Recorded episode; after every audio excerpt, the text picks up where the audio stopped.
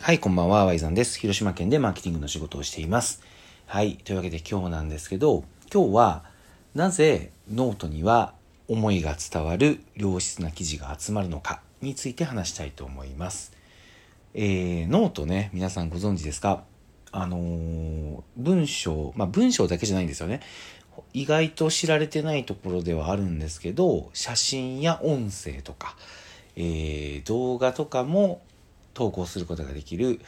えークリエイターが集うプラ、えっと、街のようなものっていうふうにノートの運営の方は言ってるんですけど、まあね、主に一番代表的なのは、えっと、テキストでブログをね、書くっていうようなところだと思うので、今日はまあそこに絞って話したいと思うんですけど、ノートね、まあ、いよいよ月間アクティブユーザーが4400万人を超えて、これはツイッターが4500万人なので、もうかなり日本最大級のプラットフォームになってきてると思うんですけど、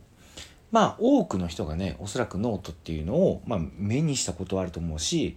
結構ね、書いてる人も多いんじゃないかなというふうに思ってます。で、思いませんか皆さん？ノートって結構良質な記事が多いなって思ったことありませんか？僕も最近ねなんかちょっと調べようと思った時に意外とまあ Google 検索はもちろんするんですけどノート内検索とかも結構やるんですよね。でするとねなかなかやっぱりいい記事が出てくるんですよ。ご存知の通りノートには広告が貼れないので記事広告目当てで記事を量産してくるそのまあブロガーみたいな人たちがいないので結構ね本質的な記事が多いんですよね。で特にねあのノウハウ的な記事も充実してるんですけどノートのイメージって結構その思いが伝わるような記事が多いと思いませんか？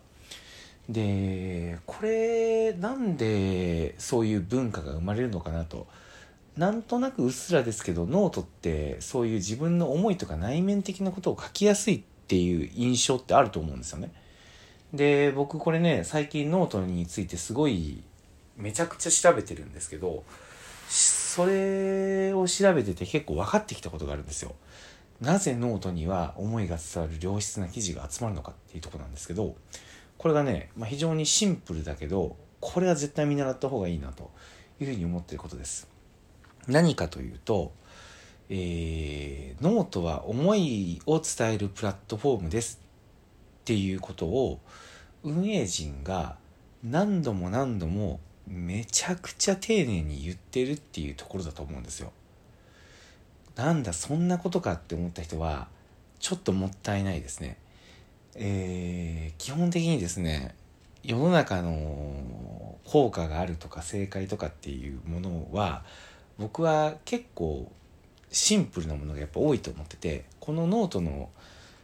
えー、と何度も何度も繰り返し言うっていうところはかなり本質的だと思うんですよ。でどこで言ってるかっていうとノートって結構オンラインで勉強会をものすごく、えー充実させてるんですよね。初心者向け勉強会とか、えー、とお店の人が使う勉強会とか、えー、幕開けさんとかとコラボした、えー、とクラウドファンディングとコラボした勉強会とかみたいな感じで非常に充実した勉強会を YouTube だとか Twitter のライブ配信だとか、えー、Zoom の配信だとかでやってくれてるんですよね。で僕それに最近実はめちゃくちゃ出てるんですよ。もう本当にリアルタイムで見れなかったら YouTube のアーカイブで見るみたいな感じでノートがあってどんな思いを持ってどんな考えでねやっててどういうことを求めてるのかみたいなのがやっぱ知りたくてすごく見てるんですけどその中で必ず前半の部分でさっき言ったクリエイターが集う街っていうところと思いを伝えるプラットフォームっていうことを必ず言うんですよ。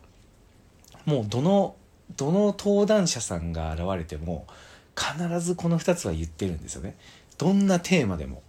そしてそれを繰り返し伝えてるとやっぱり僕らノートをねあのうまく使いたいなと思って聞いてるそのね、えー、と説明会を受けに来た人たちがやっぱあノートって思いを伝えるプラットフォームなんだってやっぱ何回も言われてるから結構思ってくるんですよ。そして思ってるからそれを書くじゃないですか。そしてそれを書いたらそれを読みに来る人もあノートって思いを伝えるプラットフォームなんだなって思うマッチングが生まれると思うんですよね。結構ここがあの何書いてもいいですよっていうとじゃあ私はこういうこと書こうとか、えー、私はスポーツのこと書こうとか、まあ、そのスポーツの中にもいろいろあるんですよね。例えばですよ私はスポーツのこと書こうとか私はマーケティングのこと書こうとか私はアイドルのこと書こうとかみたいな感じで、えー、何を書いてもいいみたいな状況になってるとその読みに来た人が戸惑うじゃないですか。でもとはいえさっきの例えで言ったら何書いてもいいのがブログじゃないですか。野球だってアイドルだってね何書いてもいいんですよ。ただそこに何か一貫した軸コンセプトみたいなものがあったらより幅が広がるというか読者の人が戸惑わないと思うんですよね。そこをノートは思いを伝えるっていうところを前面に置いてるわけですよ。そしてそれを聞いた書き手の人がその通りに書いてそしてそれを聞いた読み手の人があ確かにこういう記事が多いなというふうに思って読んでそれをどんどん繰り返していくうちに誰が聞いてもあノートって思いを伝えるプラットフォームだよねっていうのが浸透していくと思うんですよね。これなんですよね。たまたまなんか思いを伝える記事が多かったからじゃあそうしようみたいな感じでそうなったわけではなくて明らかにその伝える時にその核になる部分っていうのを繰り返し伝えてるんですよ。これは僕はどんな仕事にも応用できるなと思いました。実際僕もあのかつてねドラッグストアで店長をやってた時代があるんですけどその時にえっ、ー、とまあ昔の話なんでねなんかあんまり言うのもちょっと恐縮ではあるんですけど何度かまああの販売コンテストみたいなので実績を出してね全国1位になったことが何回かあるんですよでその時やっぱり一番近いというのは朝礼ですえー、ただ商品を売るんじゃなくてお客さんの課題解決のために商品を売りましょうっていうことをもうずっと言ってたんですよね。でそうするとやっぱりスタッフとか従業員とかね、まあ、スタッフ従業員一緒ですけど、えー、そういう意識になってくるんですよ。あのー、勘違いしやすいのはそうなってる人が揃って、えー、そういうコンセプトが生まれるっていうわけじゃなくて明らかにやっぱりリーダーとかトップに立つ人がですねこういうふうにしましょうみたいなことを言い続けてればそうなるっていうのが正解だと僕は思ってるので。えー、ノートっていうのはそれをものすごく効果的にやってるなというふうに思いました。そして、えー、思いを伝えるっていうところがね、非常に面白いなと思うので、えー、またね、ちょっとノートのことをずっと勉強してて、いろいろあの自分の中で考えがまとまってきたので、また、あのー、それについてもね、話していこうと思います。 Radiotalkもね、僕すごくやっぱノートとなんか似たものを感じるんですよね。人の温かみというか。なので、えっ、ー、と、 Radiotalkもですね、引き続き応援していきたいなと思ってますので、えー、また、このテーマで話す時があったら聞いてくれたら嬉しいなと思います。はい。というわけで今日の話は以上です。ワイゾンでした。おやすみなさい。お疲れ様でした。